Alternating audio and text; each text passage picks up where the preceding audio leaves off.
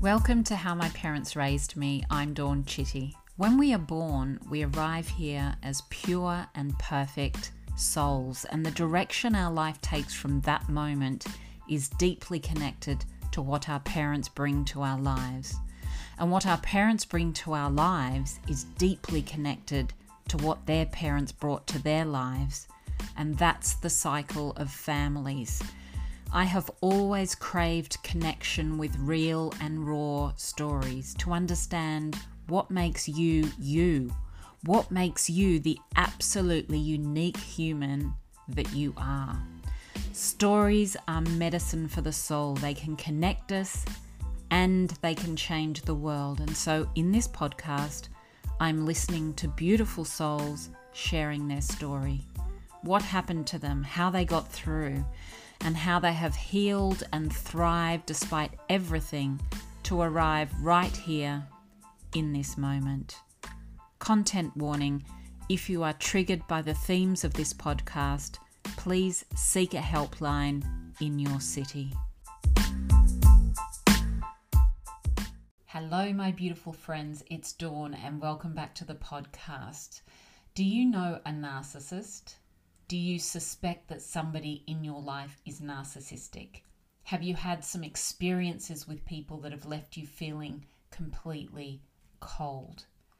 In today's quick chat, I asked Nicole, who is a narcissistic abuse expert, how can you tell if someone is a narcissist?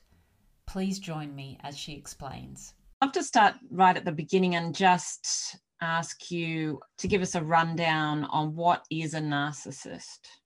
Well, first of all, narcissism is on a spectrum. So you can be, and everybody's a little bit narcissistic. Everybody falls on the spectrum in some capacity. So as if we weren't somewhat narcissistic, then we would have no possessions, right? We would just sell all our things and just not be able to survive. So on some level, we have to be a little bit selfish. So that's another word to think about when you're thinking about this is how selfish is this person? And the higher they get up on that spectrum, the closer they get to the personality disorder, which according to um, the psychology, psychological industry, you have to have the disorder if you hit the first, I think there's about nine circumstances that you have to actually hit at least five of those in order to be considered a narcissist. You have to have these particular symptoms to be considered a classic psychological narcissist that has this disorder. And then it goes up into sociopathy and psych, uh, psychopathy as well. And so you have to have another set of diagnoses in order to be considered to have the actual medical condition. But most people that you run into on the street are going to be people that have narcissistic tendencies. I like to call them narcissistic fleas or behavior patterns. So they're even, you know, more selfish than the average bear, right? So you know people out there in the world who are so selfish that they're willing to sacrifice other people to get what they want out of any situation. Manipulators, you know, yeah. Con artists, they exist and we don't realize it um, because they don't come with a sign. They don't walk around saying, I am a narcissist or a sociopath. And because of Hollywood, we have this idea that a sociopath is someone standing at, next door with a knife, and we don't, we don't realize that really they're just a person who is, their thinking is disordered or pathological, which means diseased. So they actually are not thinking clearly, almost like you would think of like a schizophrenic. They're not in touch with reality. So it's just another, and there's lots of different disorders, personality disorders, like borderline personality and schizophrenia, and you could be bipolar. All of these fit along the same kind of lines as a, as a narcissist. It really is a medical diagnosis, right? So So that's the first thing to know. And, and the other thing that we always get caught up in is I need to diagnose my spouse or my boyfriend or the, my boss. I need to know where if they're a narcissist or not. No, you don't. What you need to know is how it's affecting your life. Are you bothered deeply by this person's behavior? Is this person hurting you in a manner that you cannot tolerate? That's really the question we should be asking ourselves. How's this affecting my health? How's this affecting my mental state? You know, am I so miserable that every day I get like hives just thinking about going to work because I know my boss could potentially be in a terrible mood and he's going to attack me or verbally abuse me in front of somebody else. And so you're scared to death and now you're taking antidepressants. That's how you have to think about it is, is this person abusive? And if they are, then you need to take action to protect yourself on one level or another. So we can spend years trying to get down to the bottom of somebody as a narcissist or not, but it's really not that important. And even psychotherapists will, are very reluctant to label someone a full-blown narcissist or psychopath because of a couple reasons. One, it's really, really hard to, it's really hard to get to that reality, to come to terms with the fact that that person really does have this disease because it's insidious. It's, there's no clear-cut, obvious signs. So you'd have to observe this person intently over a long period of time and see their behavior patterns in order to really be able to identify them. And then you have to be a psychologist or a doctor to be able to clinically diagnose somebody. So as a layman like us, you wouldn't want to walk around. And I did that. My kids were able to diagnose narcissists by the time they were five. It was terrible. We talked about narcissists all the time, which we all think it's so funny now that I do this for a living. I've been talking about narcissists for like fifteen years and they all, because I really wanted my kids to be educated because I did not want this to happen to them. So what, what I learned, I taught to them.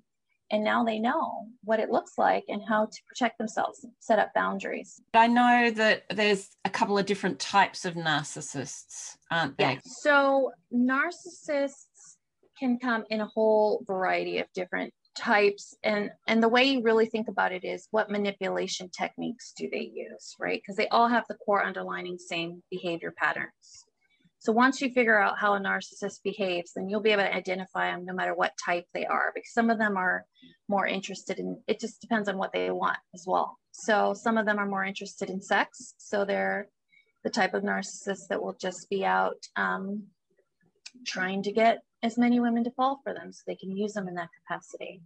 Um, some narcissists are into power and control. It just depends on their circumstances. But the main types are overt or covert narcissism. That's what you're going to either run into one or the other. So an overt narcissist, somebody who's obvious narcissist, those are the guys or the women that walk in the room and love attention. They're loud, they're boisterous usually, or their persona is. They don't even have to talk, but you know them because you walk in the room and they make themselves known. It's like, here I am, world.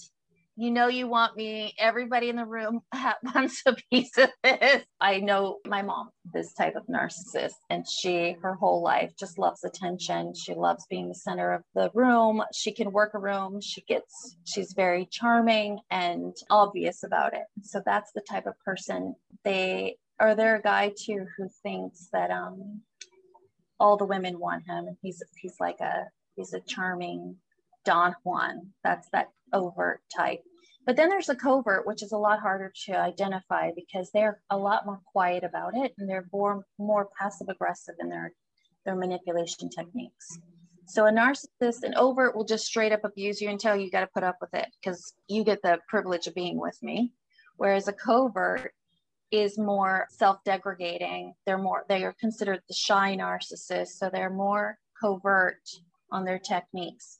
So this is the kind of guy that is going to make you feel bad about yourself without really letting you know that he's doing it. Like he'll maneuver, they're very manipulative and he'll maneuver things in a way to degrade you without you even realizing, like, are you going to wear that today?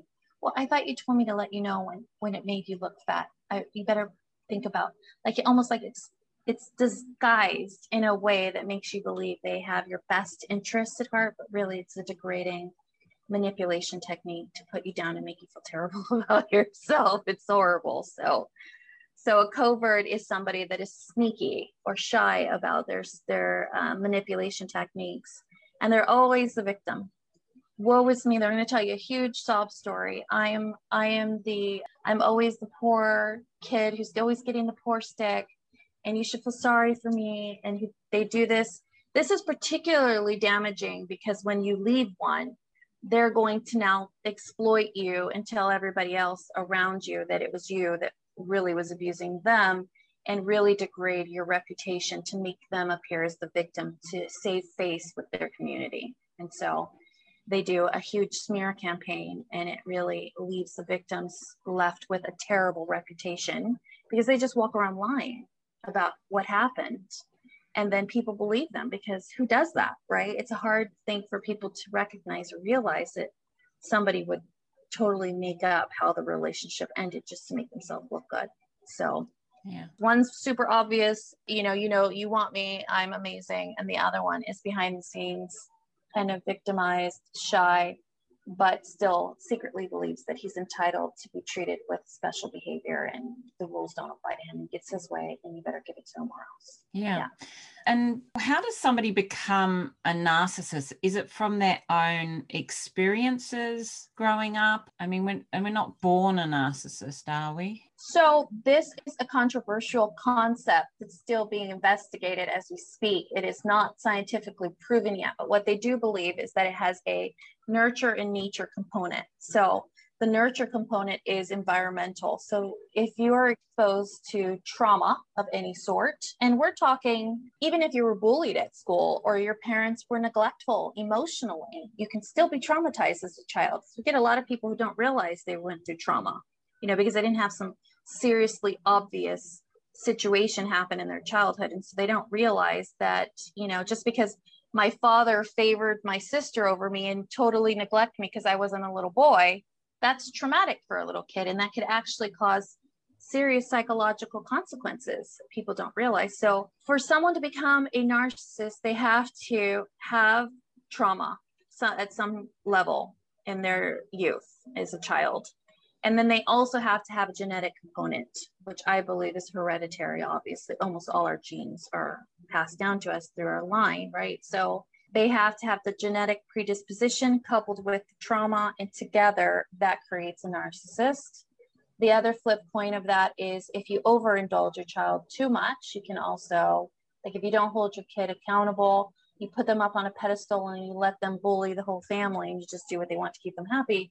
That could also overindulge a child and make them believe that they are superior and deserve superior treatment through their life. It is, it's a personality, and that's why they call it personality disorder. You're actually teaching them how to behave through exposure. So you have to have those two components. So if a person is born with that component, but has a pretty decent childhood, then more than likely they won't become a narcissist.